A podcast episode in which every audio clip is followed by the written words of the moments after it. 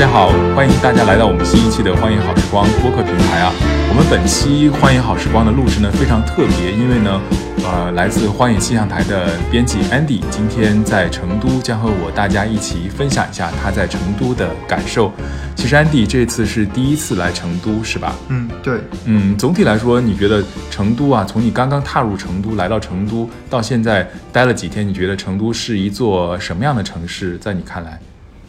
其实对成都这样一个城市来说，我没有来到的时候其实了解到它是一个可能像关键词有慢生活这样的一个城市，但其实我真正来到的话，给我一个不同的体验，就是它其实还是一个非常现代而且非常时尚的一个城市，就和原本的那些想象不太一样。那这几天在成都还干了什么？去了哪什么地方？有没有特别印象深刻的？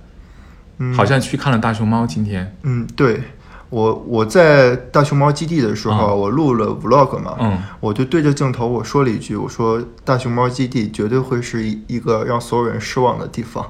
为什么会这样说？就是每个人是因为没有看到熊猫吗？今天倒是也看到了，但是它肯定会低于任何人的期待。我觉得就如果你不了解的话，我印象里边可能是满地都是熊猫嘛，我最希望看到这样的场景，然后可能是天气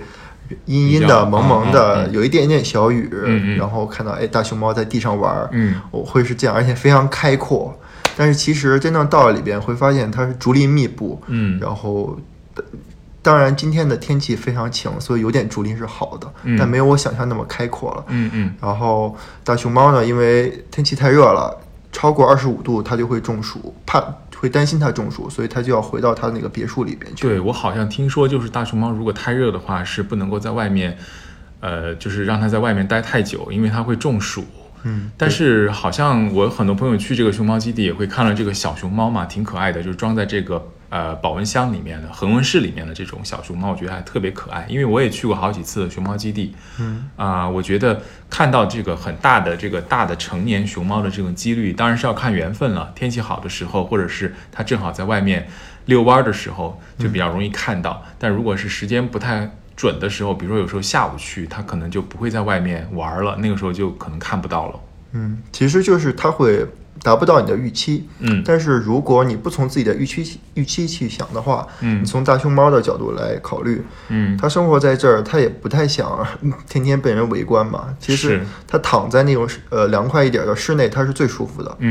所以我觉得它的名字叫大熊猫繁育基地，它不是叫大熊猫动物园。所以我觉得，让所有人失望不是一个坏事，我们应该调整自己的预期，但它的确就应该是这样的。我觉得对，确实是这样。对，要不然的话就成一个马戏团了。就是大家去观看这个熊猫，熊猫也变得特别不自在啊，特别别扭。我觉得其实每个人，包括动物也好，其实都有自己的私人空间嘛。我觉得它也有它的生活的习性跟一个作息，所以我觉得其实也跟来成都旅游的朋友就是提个醒啊，就是说好像也不是你任何时候你都能够看到这个大熊猫，就说如果有时候看不到的话，也是情有可原的。对，如果你想看大熊猫的话，就去北京动物园就可以了。对，真正是一个动物园的一个观看的一个模式，就是好像它在一个被观看的一个空间里面，就是随时可以被看到。但是成都大熊猫繁育基地真的还是要看一下缘分了。有时候这个大熊猫并不是在这个园子里面溜达哈。当然我也是觉得，好像很多来成都的朋友都会干的事情，就是除了看熊猫，还要吃火锅，然后吃川菜。然后呢，尝试就是去，比如说像比较经典的一些成都的一些景点了，像宽窄巷子这样一些地方，有没有去这些地方，或者有没有吃火锅？火锅我就没有吃啊，因为我一个人来的，我没办法吃火锅。但是你会觉得，作为一个北方人，尤其在北京长大，就是很多我的北京朋友都不能够太吃辣。你觉得你是能吃辣的人吗？我大学是在武汉上的，所以我在北京人里边算是特别能吃辣的。因为北京人的话，像我父母的话，他们是一点辣椒都不能吃的，一点辣椒都不能沾。然后我的程度大概是，我不是说我能吃多辣的东西，然后每顿饭必须要有一点辣的东西，我才觉得好吃。下饭就是我们四川人讲的话，就是下饭，这个饭比较容易入口啊。但是我觉得我好像旅行很多地方，然后再回来的时候，我现在也不见得能够特别能吃辣的，我就变成一个是一个四川人，是一个在成都生长的人，但是我现在也不能够吃辣了，好像就是饮食习惯或者是你的饮食的爱好也会根据你的这个经历有一些变化跟调整。就像你刚才说的，因为你在武汉读过书，然后因为接触到当地的这样一些比较辣的这样一些食物啊，现在在北京人当中也是算是能吃辣的。对。不过其实我蛮庆幸我没吃火锅的，因为会拉肚子嘛。我听说会拉肚子，所以我蛮怕这一点的，因为耽误很多事儿嘛。因为我觉得广州的朋友每次来都会拉肚子，不管吃，就是每次去吃火锅，有人问他就说你要特辣、中辣还是微辣，然后大家就说微辣，或者吃鸳鸯火锅。即便吃鸳鸯火锅，到了最后也会拉肚子，我就特别郁闷。后来他们跟我解释，没有，你知道吗？因为吃那个鸳鸯火锅，你们成都人给我们端上来是鸳鸯火锅，一半是红锅，一半是白锅，但吃到最后那个白锅也变成红锅了，因为那个红油全溅到那个白锅里面了，所以我们还是吃辣，第二天还是拉肚子了。对，其实吃的这方面我对正宗没有什么要求，我其实觉得适合我自己的是最好的，无论哪儿的菜我觉得对，那种比较大众一点的餐厅是我比较喜欢，大众口味一点的。对，而且我觉得好像去每个地方旅行啊，其实能够尝试一些本地的有特色的或者说更接地气的东西，其实我也是觉得是旅行当中不可或缺的一种经历。对，我们今天是去了那个吃红油抄手的地方，对吧？对，今天我们去吃了一家我个人认为是特别好吃的红油抄手，当然抄手就是大家认知的这个馄饨了，就是大家叫法不一样。因为我是觉得我们四川或者成都的吃法就是会放辣椒酱嘛，或者红油类的这样来拌着吃，但是这一家纯阳馆的这个抄手我是觉得特别有想法，因为它有一些创造性的一些拌酱的做法。比如说我们今天除了吃它比较经典的红油抄手之外呢，还吃了比如说像什么豇豆拌酱的呀，还有像鱼香味儿的呀，这样一些东西，我觉得我一直认为是蛮好吃的。我不知道你是怎么觉得的？我觉得就起码我们在吃一个我从来没有吃的这种地方菜、地方小吃的时候，那很多东西，比如说你如果尝试北京小吃的话，那真的吃不下去。我一直认为我在北京我不知道，因为我是觉得没有北京小吃的概念对我来说。但是其实我有北京的朋友跟我说，有呀，像什么豆汁儿啊。对，是吧？炒肝是属于你们北京特色的这样一些小吃。对，其实还有一些天津的小吃，北京人也的，比如说麻花、什么驴打滚这些，北京人也吃。但它的确是需要怎么说呢？它感觉已经形成了一种那种文化的区隔感，就是你不是每天都在吃的话，从小就吃的话，你真的不是特别能接受，而且吃不惯。尤其是豆汁儿，我有朋友就是四川的朋友去北京旅行的，他吃不惯那个味儿。对，所以但是对于这个红油抄手来说，接受度应该是蛮大的。我觉得全国人都可以吃，而且它也不是特别辣，而且我们今天在餐厅看到一个特别有意思的现象，就是老板还是中英文菜单的。对，而且它的英文菜单国际化的，翻译的非常的地道。对，它是按照这个口味，就是说你吃下去那种感觉来翻译的，倒并不是说把这种东西翻得特别的。一字一句的这样翻，它其实翻的是一种感觉，我觉得这点还挺有意思的。对，然后也蛮设计的也蛮好的，对，贴在墙上的。然后你觉得像一个法餐的一个菜单一样的，就是一个简洁版的。对，其实蛮好笑的有点。对，因为我们对比了一下，因为我们点了一个好像叫红油，就是叫红油抄手，它就翻译成 chill out 是吧 ？chill oil， 然后温痛。对 ，chill 就是大家知道那个英语单词，就是你要 chill 一点嘛，就是舒服放松一点。其实这个还是挺适合成都的这种感觉的，就是好像来了的朋友都会是来成都 chill 一下。对，这两天有没有 chill 到？我觉得从机场下飞机第一刻我就 chill 到。但是你刚才跟我说是因为你现在特别喜欢听音乐，然后你带着一种你自己喜欢的音乐，然后到了成都，然后坐车，然后进入这个市区的时候也是听着音乐在看成都的这样一些景色或者风景，是不是会有加分一些？对，其实我发现这一点是我在那个云南梅里的时候，我们在那个大山里边嘛，然后可能刻板来说就是那种藏民的那种音乐会有一点神圣感，那么当时正巧我们的司机他车里面放的是那个 Eminem， 他特别喜欢听那个说唱嘻哈，然后我当时看着外边那么有点不搭吗？我看那么高的山，然后我觉得跟那个说唱真的特别搭啊、哦，是啊，就是完完全全它就应该是这个音乐。你为什么会觉得说唱跟这个？因为我是觉得这种自然风光是特别神圣或者说神秘的，就我的理解哈，因为其实那边的山其实长势非常的凶猛，它和我们一般平原那些丘陵的山不一样，它是拔地而起的一个山，那种就是叫什么，就那种比较险峻是吧？对，比较险。但是其实还和那种悬崖的不太一样，它就不是那种险，但是它是挺拔的，然后给人一种力量感。对，然后说唱充满了阳刚的特色。Eminem 的歌不就是那种，他唱的时候非常用力，每一句的最后有一个重音。然后包括其实藏民他们也年轻人也蛮喜欢听的这种外来的文化，所以我感觉有一种文化冲突在。其实那种冲突感还挺有视觉感的，我觉得。而且电音本来就是和那个梵语有一定的联系嘛。是是是。那这次来了成都。我们说回成都，除了吃东西，然后去一些比较经典的地方，包括看熊猫、宽窄巷子，也有没有其他的让你觉得比较特别的一些收获？我觉得或者超乎你想象的、预料不太一样的东西。我觉得其实我昨晚去了酒吧嘛，去了一家酒吧，然后我一个人就直接跑过去了，之后跟我非常不一样的一点就是我坐在那儿，然后那个调酒师立刻就跟我聊上了，就是聊得特别，一直聊了好几个小时，然后他最忙的时候还在那儿不停的跟我聊，然后我也特别开心，因为我一个人没有朋友的话，对，如果他不和我聊蛮无聊，北京的话不会是这样的，而且他说了特别好的一点，我觉得我但是要提前说一点啊，不提倡大家抽烟，但是他说成都的大部分酒吧还是会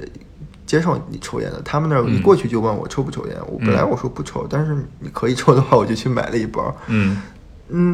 Lotus 那家酒吧是现在是可以抽烟的，对，很多都可以。他说如果不允许抽烟的话，大部分就没有客人了。就是因为成都人他不太能接受这种剥夺他生活的权利，就觉得好像挺自在的哈，他觉得他要有这种自在感。对，但是他当然抽烟有各种不好的地方，对，你影响别人嘛，对对对，包括尤其是你在大街上抽烟的话，影响小孩子特别不好，因为有些人是不抽烟的，就是让别人吸二手烟嘛。对，成都我觉得也有一种好处吧，我觉得就如果你不介意这一点的话，因为其实二手烟这个东西怎么说呢，就它肯定有健康的危害，但是如果你不介意的话，就和我们其实有的时候去那种山里边。东西不洗就吃了，说一句不脏不净，吃了没病就吃了，其实也不是特别有所谓的一件事。其实这个也是在旅行当中的一种变通吧，因为有时候我们去到一些陌生的文化，或者是一种当地的风俗，或者是人文的景观，跟我们就是习惯的那种不太一样。就比如说，好像我们在伦敦或者在另外一种社会里面，可能就是真的是不能够在室内吸烟，就说这个是一个特别不好的一个现象或者一种行为哈。但是如果放在另外一种文化或者语境下面，有可能它是跟我们跟另外一种生活是相关的。可能成都这样的城市，可能它是更加的自在，更加的放松，同时也是让人觉得它可以完完全全的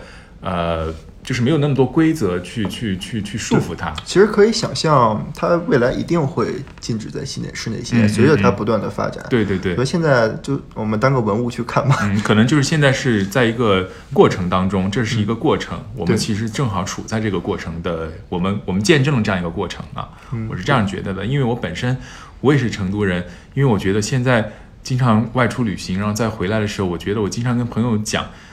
我觉得这种变化。特别大，就是说5年10年它不是以这样来计算的，好像是可以几个月，就是我经常回来之后我发现，这个街区又冒出了一个咖啡馆了，或者说这个街区的以前的有一个东西一个店又被拆掉了，换了另外一个店，好像这种速度是超乎我的想象啊。我觉得成都也是属于这种可能在5年或者10年之后会有更大的改变的这个城市，但是与此同时我也不希望就是它会改变太多，因为我觉得我从小长大到现在，我觉得我以前小时候去的一些街道呀，已经我完全认不出来了，然后拆掉，然后的话包括小时候我妈妈爸爸带我去吃一些小吃的那些店也找不到了，然后这些师傅肯定也不在了，所以这种味道已经很难去找寻了，所以我也是觉得我觉得特别遗憾的一个事情，就是好像现在的成都也不是我小时候所熟悉的那个样子了。但是呢，它又带来一些很多新的东西，然后我又不断的去接纳这样一些东西。我觉得成都这个城市呢，它就会是一个所有人都会喜欢的城市。我觉得起码是一个不会有人讨厌的地方。其实你无论是北京或者上海，都会有人讨厌嘛。有对，确实是这样。除了重庆人除外啊，重庆人除外。但是的确，我觉得任何人来到这儿起码不会讨厌他，因为他感觉有点与世无争，不会说我们去和谁抢第一大城市。其实有点像那种就过自己的日子那种感觉，而且日子过得很好，很滋润。这样的一个地方。不过这几天 Andy 在成都也是碰到成都的高温，4月嘛。刚才我们聊天在说，我记忆当中这几天成都34、35度啊，这个在4月来说的成都是比较罕见的。所以这两天我们走在外面也是特别的辛苦啊，有点像那种盛夏的感觉。对，而且还蛮湿润的。所以但我觉得成都有一个好处，跟北京比，可能 Andy 会同意，就是还是蛮适合这个散步的。对，就不会像北京，你走一个地方。可能基本上不能够走的，我觉得必须得使用交通工具。对，我住的地方离公司大概1公里左右，1点几公里。在北京我每天都要打车。就是北京会让人有绝望的感觉吗？有时候，因为我有时候在北京打车，我觉得有点绝望，我叫不到车。我不知道会不会伤一些人的心。但是北京真的每天都是，我是北京人哦，很安全。北京真的每天都让我很绝望。就是我有时候走在路上就会哭，就是，比如说我从路过东直门那一块，就东直门那个公交枢纽那一块的时候，我抬头一看，然后灰蒙蒙的嘛，一片，然后也没什么店，也什么都没有，右边就是一个大汽车站，左边就是被围栏围起来的小区，然后我穿过一个街区的时候，就这只能走，你除了走什么都走不了。然后包括其实。我戴着耳机听的音乐，但是你的视觉上没有那种很愉悦的感觉。对，没有愉悦的感觉，所以音乐也没有那么好听了。所以我在北京真的不是很爱听音乐了，已经。然后成都就会很不一样，就是其实像它街边的这种小店铺，比如说我们今天去了咖啡馆，这个咖啡馆就在居民楼楼下，那它对这个居民楼的小区的人来说就会非常方便。我今天我去买菜，我可以去喝一杯咖啡，我下班回家我顺便就喝一杯咖啡，我没事约朋友就可以喝一杯咖啡。但是北京不一样的就是，北京有很好的咖啡馆，比如说我们之前去过那个潮越里边的那个 Seesaw， 非常好的一家，对，非常好的一家咖啡馆，而且它内部的空间非常的开阔，然后它大部分用来做景观，所以景观也很好。但是我真的没办法想象，我住在团结湖那边，你要专门去一趟。对，我要去一趟潮越去喝咖啡。就我觉得打车也去不了，坐地铁也好远好远，就有点受不了。包括这我都说远了，我在团结湖，我走到太古里，三里屯太古里700米的距离，我都不想走，就因为就在这中间也什么都没有。北京就是这样一个地方，就是它非常点状分布的，然后点跟点中间没什么东西。成都的好处就是，一是它城市面积小嘛，那北京它不可避免的中间有一个二环，然后你把朝阳海淀分开了。成都的话，城市面积特别小，中间也没有江，然后就没有一个像长江那样的大江。然后我走到哪儿都特别，我其实特别惊讶的一点就是，我今天跟张普老师溜达了一整天，然后感觉把整个市区都已经溜完了。其实也并没有了，因为现在成都其实还蛮分散的，就是因为你的时间有限，然后根据你住的地方是在市中心这一块，基本上是1环以内吧，去了一些有意思的咖啡馆啊，或者说一些餐厅什么的。其实现在成都也是有一点发散发展了，就是现在比较多的一些店铺啊、咖啡馆，比如说在城南也比较多，但是因为太远，然后我们的时间也去不了，所以你下次可以去尝试一下，在南边其实有一些地方比机场还要远，就实际距离。对，比如说3环以外的南边，就是，但是它现在已经是这种，因为修了很多住宅区，然后所以呢，就因为有住宅区的存在，所以就会有一些配套的这样一些，比如说咖啡馆啊，或者说商场啊，这样一些东西的存在。所以我有一些朋友在成都现在，比如说住在那些地方，就跟我说，就说啊，我可能1个月都不会来太古里或者 IFS， 因为我们在那个地方就完全能够满足生活的基本需要了。因为来一次城里面，如果开车的话，周末是特别可怕的，其实我觉得成都现在有点像5年或者10年前的北京，就是说它在这样一个发展的这样一个速度或者过程当中，越来越像北京的那种模式在迈进。比如现在开车出门是一个特别烦躁的问题，堵车，然后没有停车的位置。所以说其实我现在这个时间来还算是见证一个未来可能变成古董的事情。对，所以就是你还有一个把它记录下来了这样一个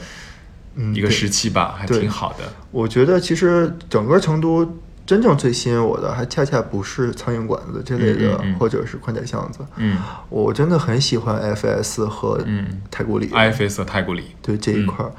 尤其是 IFS。我觉得，怎么说呢？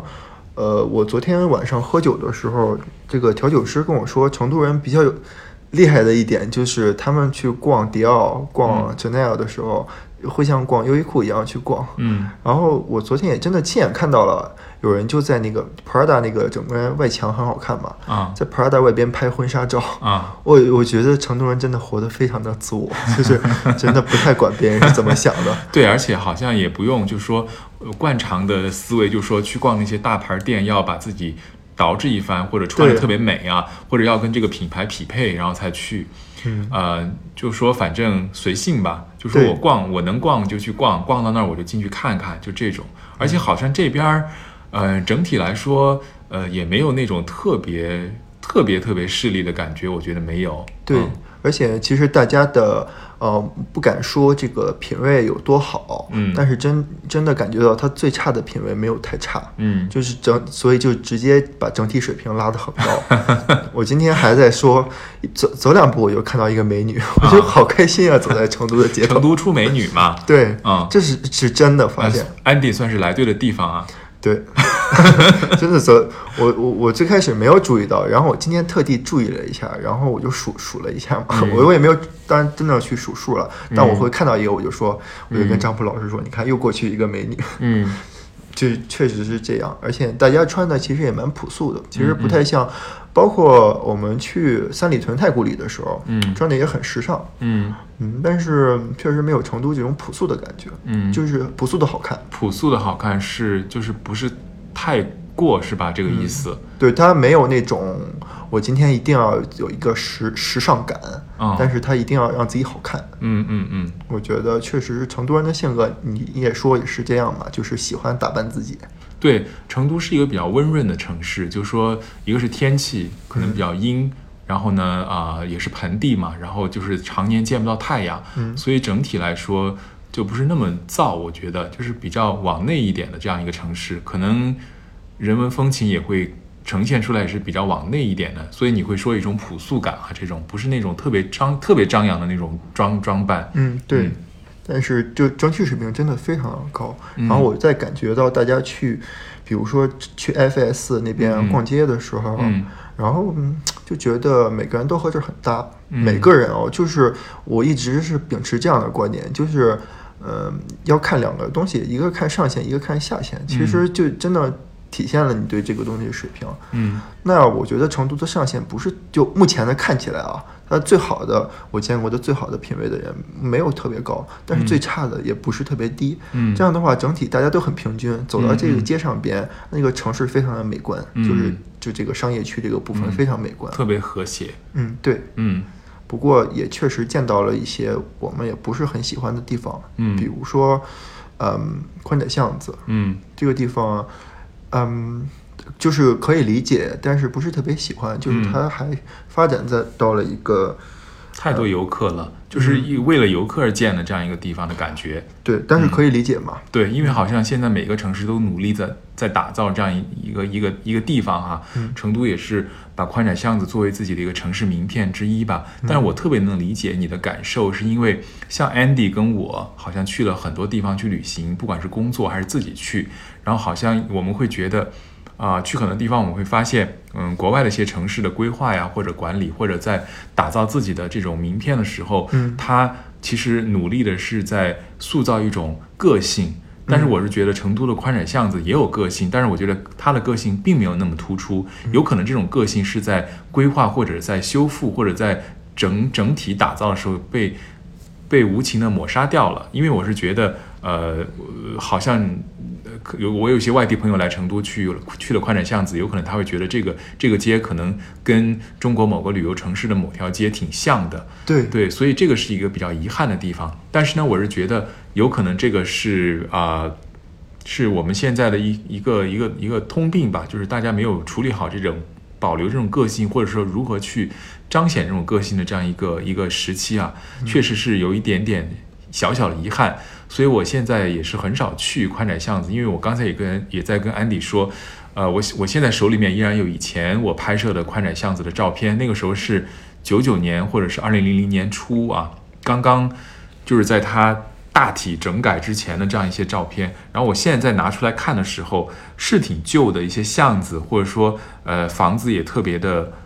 所谓的这种危房吧，但是呢，你能够感受到以前的这种格局。但是现在的格局反而是一种你不知道它以前的格局是什么样的这样一种现象了，所以反而让我觉得不像是我小时候的那种成都宽窄巷子的感觉。我觉得另一方面也要给它时间嘛，其实即使是国外的很多地方，它新建了一些旅游小镇，可能我们也不是很喜欢，因为它看起来太新了，房子一点历史感都没有，而且建起来的很快，我觉得可能需要给它一段时间，慢慢的等它变旧了，然后等这些店慢慢的去升级和淘汰，然后就会变得越来越好。对，其实我觉得我们今天反复讲的这样一个过程，一个时期，好像其实它真的是一个每个城市在往前再往上走的过程当中都会经历了这样一个阶段。所以我觉得作为一个成都人来说，我觉得我也是特别的感同身受，然后呢经常跟外地的朋友来聊这样一个话题，其实我们的共同的心愿其实是我们是想它会变得越来越好，它的个性会保持得越来越好，然后呢它会给我们呈现一个更加美好的这样一个场景啊。然后我还想问张普老师一个问题，这个话题呢，其实我们好时光没有做过，就是，你也说，其实南方，尤其是成都这样的天气，它叫什么川西对吗？川西对出文人嘛，对，川西出文人，川东出武将，对。那说到出文人，张普老师自己就是文人，你就是川西出的文人，过奖了，就是客观来讲就是这样嘛，写字的人，对。那你觉得你自己变成旅行作家，还有你以前也在那个报社工作嘛，后来变成了旅行作家，出版了书，那你觉得你是否和成都这座城市，你生长在这儿，然后它培养了你，你觉得有什么关系吗？有，我觉得关系特别大，因为我觉得我们小时候好像开始接触，比如说我个人来说接触文字，然后接触一些写作方面的事情，好像跟成都关系特别大。比如说以前读什么唐诗，然后会读到杜甫嘛，然后你会觉得他当时写的那种景观城的那种感觉，当然当时是因为学生啦，就是你可能只是说背一下这种诗词，然后可能老师会给你讲一讲，就是当时他写的这样一些景观城的这种感受啊，或者说这种风情啊，就处在那个时代啊。但是现在我再回头一想的时候，可能也是因为当时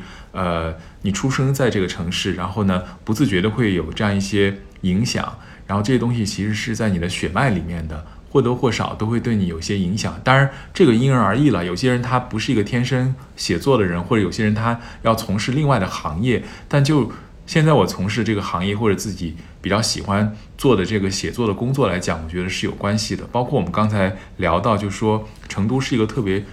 出诗人的地方，因为这个地方比较天气比较阴嘛，然后的话人可能情绪会比较细腻一些，然后它会让人有这种创作的欲望跟冲动，因为人往往在心思缜密的时候他会多想嘛，多想他就会表达嘛。所以我觉得不管是当时杜甫从这个就是逃避这个战乱，或者是就是在这个西蜀之地就是稍微的居住了一段时间，然后他的这种所有的这种诗词你都会感受到一种生活的温暖的东西。因为我去年我帮这个成都杜甫草堂写过一篇文章，因为他们当时让我来做一个成都人，就是出去回来了这个成都人来写一写杜甫草堂，然后我就把他的很多诗又拿出来看，然后我就觉得这些东西原来是这么的充满了生活的意味，就是他就是在四川住的那些时间，在浣花溪或者现在杜甫草堂住的那段时间写出来的东西特别的有人情味儿。我觉得这个可能就是成都这个城市或者这一块地方所能给予到一个写字的人或者文字的人的一些馈赠，所以我觉得我也能感受到这样的馈赠。嗯，然后呢，其实我觉得之前我们可能都多少听说过一个科学的一个论断嘛，我说不好，就是人在早晨的时候，其实思维是比较理性的，然后越到晚上就会变得感性。尤其是到深夜的时候，你会达到一个峰值。那么所以对我来说，其实我真正喜欢一个城市，任何一个地方，不管是城市还是说那种风景区，我会非常在意它的黄昏看起来是什么样。就是你觉得这边的黄昏给你什么感觉？我觉得其实我在外面还没有经历过黄昏，但是我的房间是一个。那种看得到开放式的，对，那种三面玻璃，两面玻璃的。然后我看到黄昏这个城市的时候，我看到那个阳光照进我的房间里边，我觉得怎么说呢？我第一感觉就是我真的好久没有经历过黄昏这件事了。因为我每天在北京下班的时候，就肯定已经过了黄昏这个时间了，大概8、9点钟。其实我们不是那个996加班啊，我是我自己，我比较喜欢在办公室待着。但是其实就是想说，因为工作可能让你没有时间去关注黄昏这个东西了。对，我错过了，在北京我每天都会错过黄昏。然后对，但是在成都呢，我觉得我很想去经历成都的黄昏。包括它的光线也会变得特别好，而且黄昏有一个特点，就是你不同的天气黄昏看起来是不一样的。对，有的时候天空是紫色的，有的时候是那种深蓝色的，会很好看。包括我们拍照也会很好看嘛。我觉得黄昏的时候的拍照的颜色是最好的，因为那个光线是刚刚好，不会太爆，但是呢也不会太暗。对，它客观来说它光线的条件很好，主观来说你人的情绪在这个时候也达到了一个不高不低的一个点，很容易会让你产生创作的欲望。那不仅是这个时候你是写东西，你在你自己家的阳台旁边，或者说你的书房有一面朝着太阳的朝着西边嘛，朝着东边，对，朝着东边的一个窗户，然后阳光洒到你的纸上边，然后你会写得很开心，还是说你在拍照，这个时候你就会不停地激发你的创作欲，你觉得每一张都会拍得特别有感情，你倾注到感情到里边，所以我觉得是这样。然后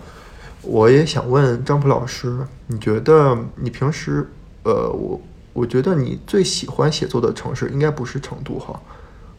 但是我觉得现在是这样，就是说，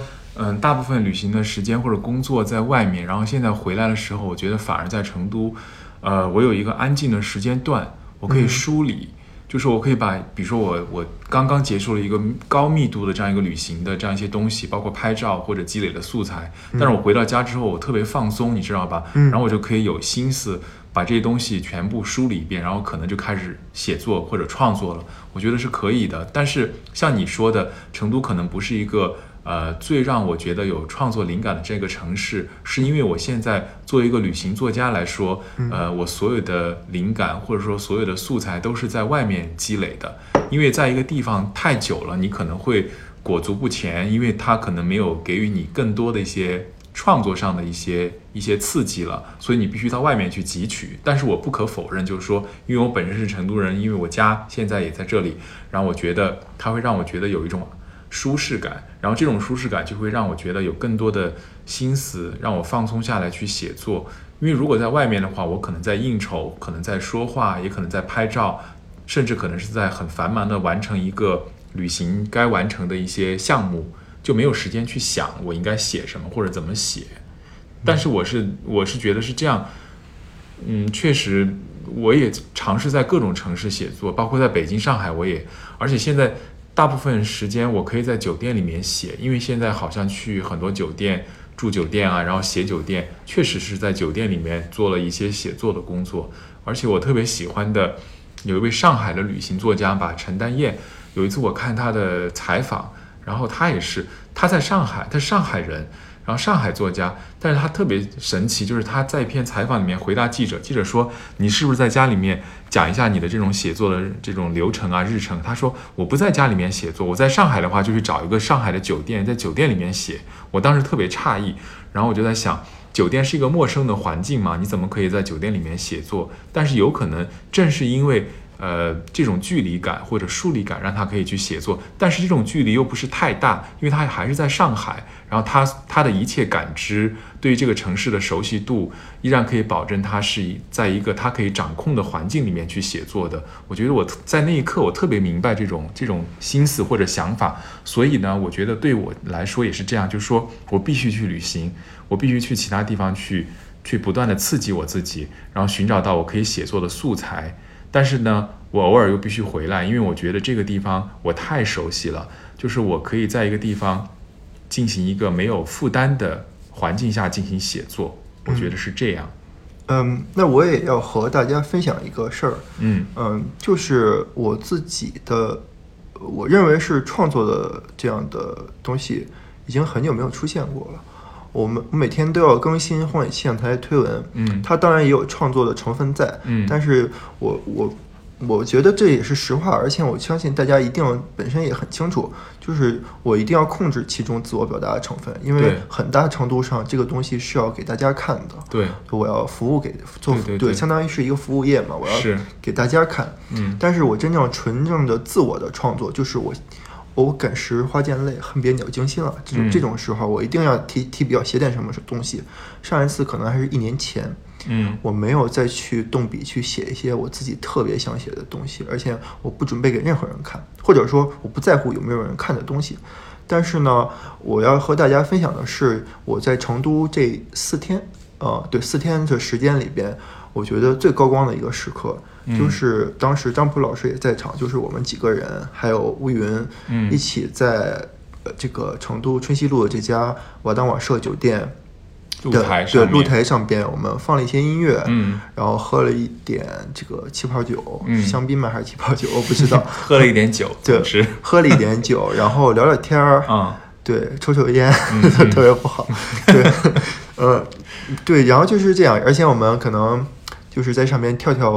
扭两下，我不是那种人，我不是那种随随便便就能扭两下的，哎呦，对，包袱很重，没关系了，对，但我在那个场边的时候，我觉得就进入到这个状态里边了，我对，然后它那个露台的高度大概是7层楼嘛，它也没有太高，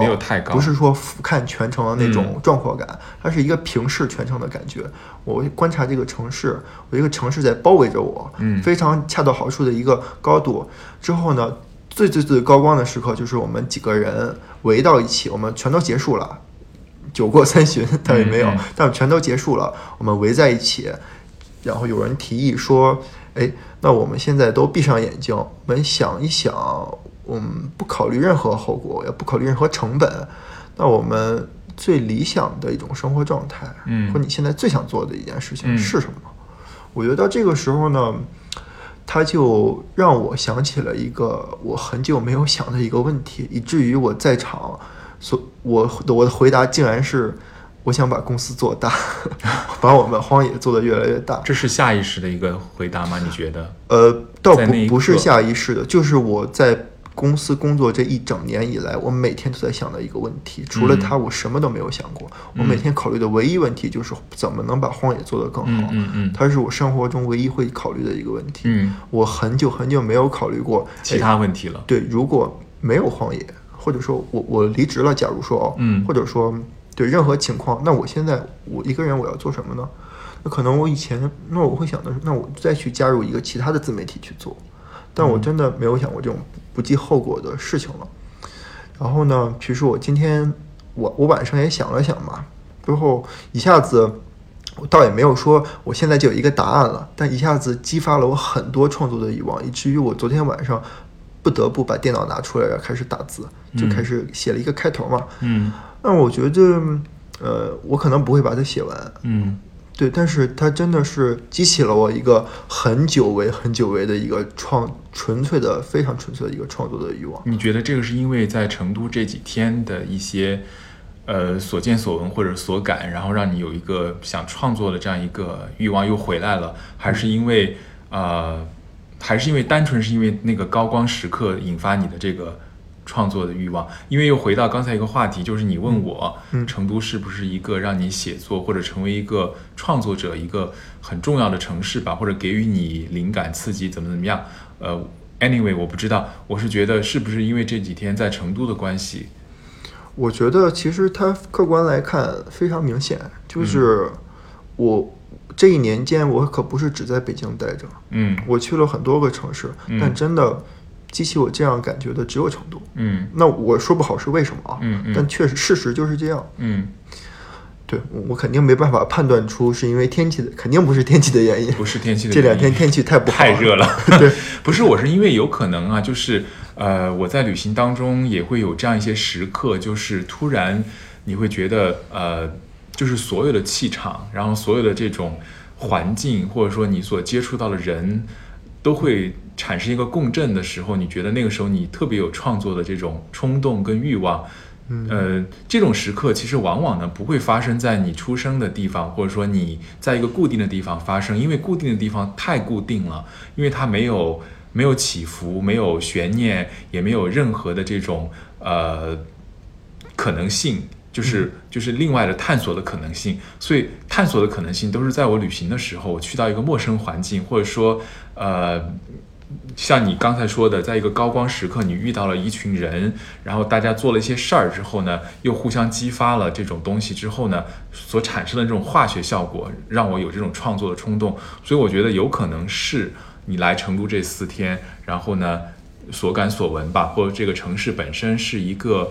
挺舒适的，或者说让你觉得放松嘛，然后你好像长时间高密度的工作之外，忽然有这样一个时刻，你可以稍微停下来，然后你去想一想自己的生活，想一想自己的工作，然后你会想一下自己的未来，如此种种啊。所以我觉得这有可能真的是成都可以带给你的这样一个时刻吧。我觉得对，比较肯定的一点就是我的这个时刻肯定是由成都人来带来的，当然他们不是成都人了，但他们是暂时在成都生活的人，对，在成都生活的一群人，他们带来的。因为其实像我们的话，经常会接触很多人嘛，那就是生活方式圈的，所谓酒店圈的、公关圈的这些人。然后其实大家的那种话术都还蛮固定的，可能会有一些区别，但总体来说是同一批话术，我们讨论的频率。对，我们讨论的问题也都8、9不离10，可能大家的品味不一样，但它会限定在这一个问题了。没错。然后，但是在成都，我就会遇到了一些我觉得非常打破我每天见到这群人的一些另外的一些人。就他们怎么说呢？就是那种抽离感非常强。对，这个也回到我们刚才的话题，成都是一个特别自在的城市，因为每个人还挺活的，挺自我的，我觉得。对，他这个朋友呢，我非常抱歉的不知道他叫什么。对，就是他就是这个问出我们那个问题，那个关于未来的问题的那个人。对，我也不知道他叫什么。对，他也是来成都玩的。对，我们聊得非常开心，但我不知道他叫什么。对，然后他其实是一个现在在玩马术，好像是，对，还挺有意思的一个人。聊得也挺开的，但是我觉得一个城市能够吸引这些非常有意思，而且它不仅是有趣，还是非常抽离你现实生活的，抽离你这种城市生活的人，它能够吸引这些人到这儿，那肯定是，我觉得也是这个城市的福气，而且对，也是这个城市把他们吸引过来的。没错。对，然后还是要说到刚才说的这个写作的问题上。我想问一下张普老师，你觉得你在其实我也有看你的书嘛，我们也推荐过，你有看到吗？非常感谢，因为乌云同志还帮我写了序嘛，然后你们也推荐了我的书，对，然后特别感谢。对，然后我想问一下，其实像你的封面上或者是就是扉页上面会写着你是城市文化、城市旅行作家、城市文化作家。那你觉得？我其实一直想把这个抹掉的。抹掉。那我问的就是这个问题，我就问你你是不是想写一些其他的东西，或者说你是否已经这么做了？对，这本书其实有一个尝试，就是在后面不是放了一个小小说嘛？那个真的也是，在那个地方的时候就临时。就是突然就灵感乍现嘛，就想写一点这种，就是虚构性的这样一些东西。但是呢，因为过去从开始出书到现在第4本书，好像我一直在做这样一些城市文化呀或者旅行记录这方面的写作的工作，就慢慢的给大家或者我的读者形成这种固定的这种模式，就是我好像只能写这样一些东西。但是我个人来说，我平时也写诗啊，也写小说这种。当然小说不是那种故事性特别强的小说，因为我觉得我不是一个特别会讲故事的人，我从小就是一个特别还挺另类的这样一个人吧。因为不瞒大家，以前大学里面学影视编导，后来研究生在国内第一个研究生是学这个编剧类的吧，就是我们有剧作课嘛，所以剧作课你到头来你要交一个剧本，但是我对于写剧本这种事情就一直不自信，因为我觉得我跟班里面其他同学比，我就觉得他们特别能讲故事，然后我觉得他们讲出来的故事还特别惊心动魄，然后拿去拍电影的话，可能真的是特别能有吸引观众的那种类型吧。但是我觉得我教出来的剧本，我觉得我导师特别不满意，因为我导师是一个特别会讲故事的人，那个时候他是一个电影厂的导演嘛，但是我就觉得我不是那种路子的，所以我觉得我可能我当然那个时候我不是看了很多这种国外的先锋电影啊什么的，我觉得我挺喜欢那种什么意识流啊，或者说特别先锋的那种创作的手法，我特别淡化故事或者线索嘛，所以我就觉得我对于写小说写故事我不是特别自信。但是呢，这本书其实做了一个尝试嘛，小说嘛，我觉得我还是想讲一个故事，但这个故事是围绕巴黎的。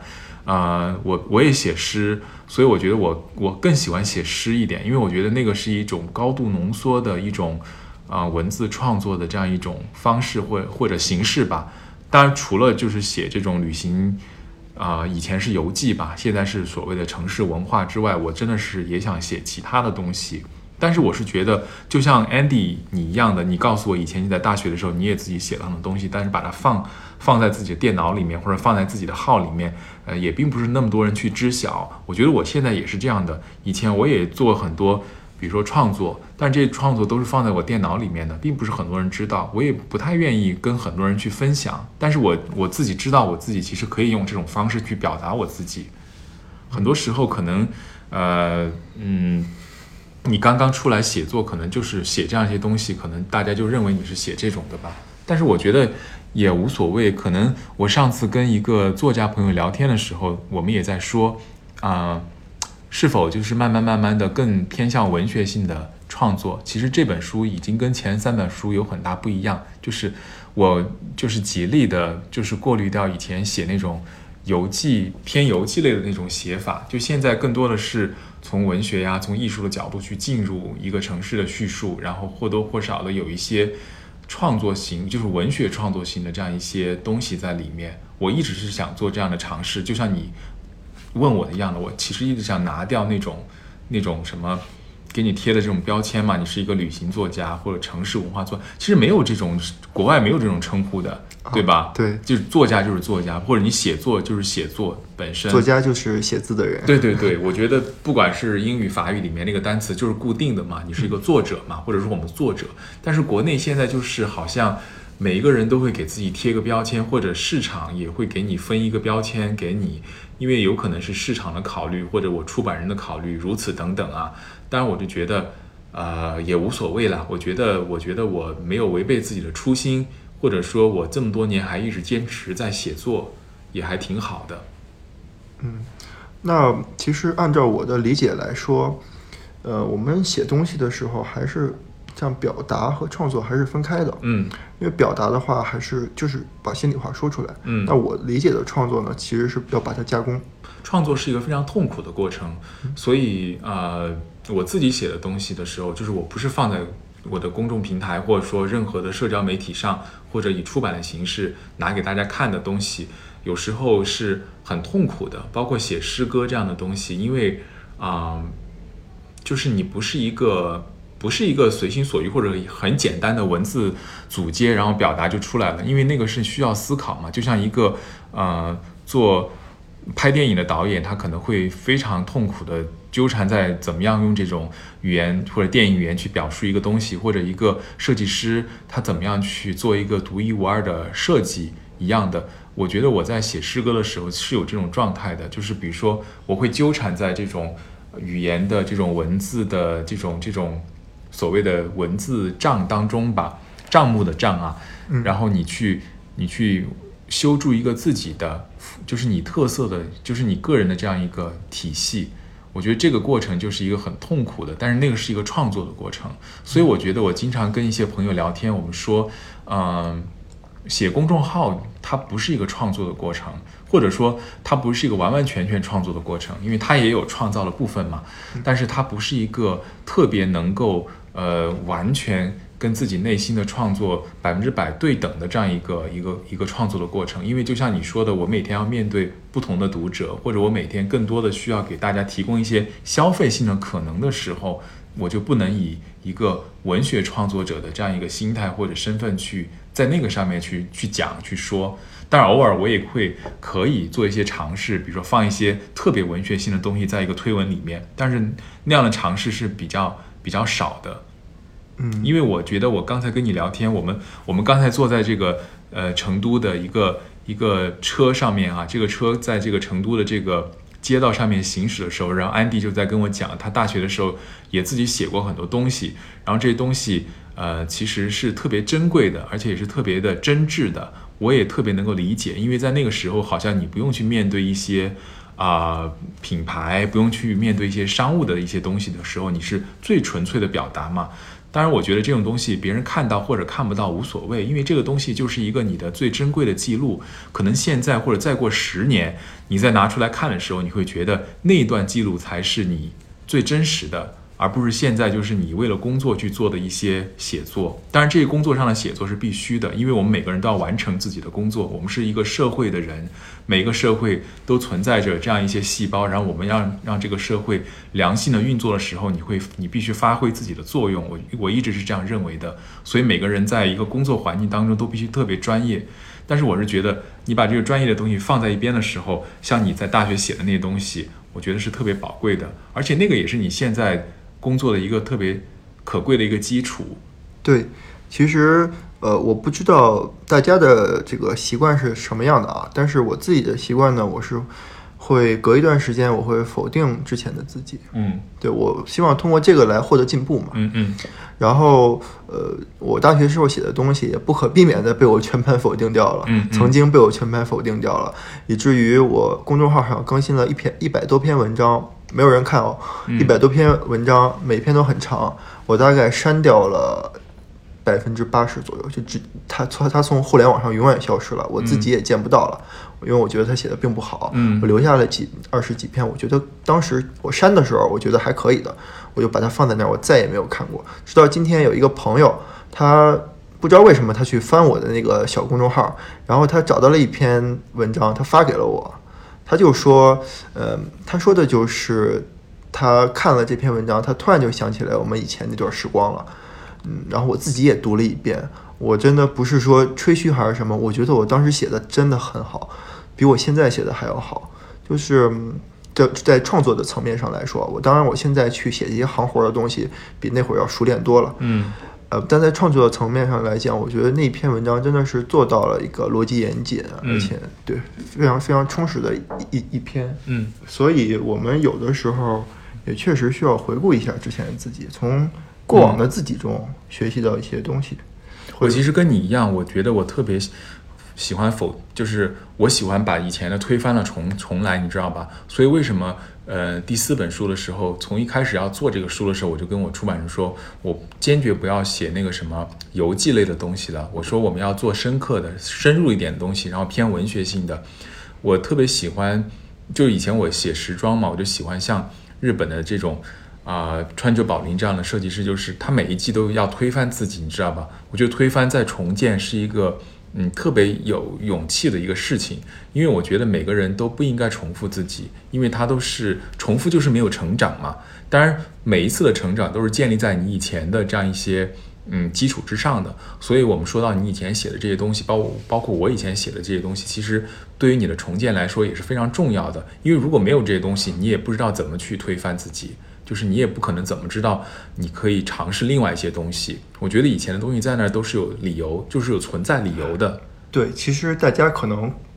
概念里边有一个刻板的认知，就是其实创作是一种天才式的灵感乍现。这个不一定，我觉得。对，然后对，但其实我们聊了这么多，其实能够发现你能够创作出的东西，不仅需要你有灵感，当然这是必须的。另一方面就是你长时间的去练习，对你的积累很重要嘛。对，因为我经常跟一些朋友说，他们就说你每天在那个自媒体上面写的这些东西，很多特别多的主题啊，或者说不同领域什么的，然后我就说，就是因为你平时的积累啊，比如说你看的、你读的，或者你以前生活的经历，我觉得这些都是非常重要的。因为没有这些经历或者你的积累的话，好像你也不可能随时就可以从你的这些体系里面抓一个出来，然后就可以放到你的平台上面。我觉得是这样的。那其实 Andy 应该还会再来成都吧？我觉得，这肯定的，肯定的。他是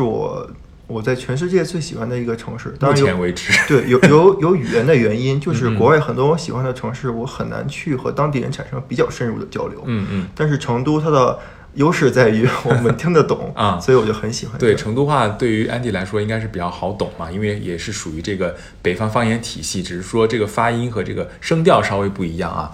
好，那其实这几天我觉得，对于 Andy 来说也是留下了深刻的印象，而且我听说回到北京之后呢，荒野气象台也会写一写成都吧。我觉得对于我们的听众或者我们的读者来说，也是充满期待的一个事情啊。包括我也觉得，我们真的在现在这个时代，我们花可能半个小时、一个小时，我们就去聊文学和创作。把它发布到互联网上是一个非常珍贵的事儿，对。然后这么珍贵的一件事，我觉得发生在成都，非常的合适。好，那我们今天就以这种非常具有成都感的这种聊天方式结束我们这期播客。为什么是具有成都感呢？就是因为成都真的是一个特别适合文学，或者说适合去思考，就是把自己特别放松下来，你可以去做一些创造型的文字创造型的这样一个城市啊。所以呢，今天跟 Andy 在成都聊天，做了这样一期播客，我也是特别的开心。好吧，好，那我们今天的节目时间就是这样了。好，谢谢大家收听我们本期的荒野好时光。那么荒野好时光呢，是由荒野气象台和张浦好时光共同为大家呈现的一个生活方式播客啊。如果大家喜欢收听我们的播客的话，可以在苹果客户端的 iPodcast 下载或者在线收听，你也可以在喜马拉雅电台下载收听我们的节目。那我们今天的时间就是这样的，再次谢谢 Andy， 谢谢大家。然后也欢迎大家到成都来玩，来看熊猫。OK， 拜拜。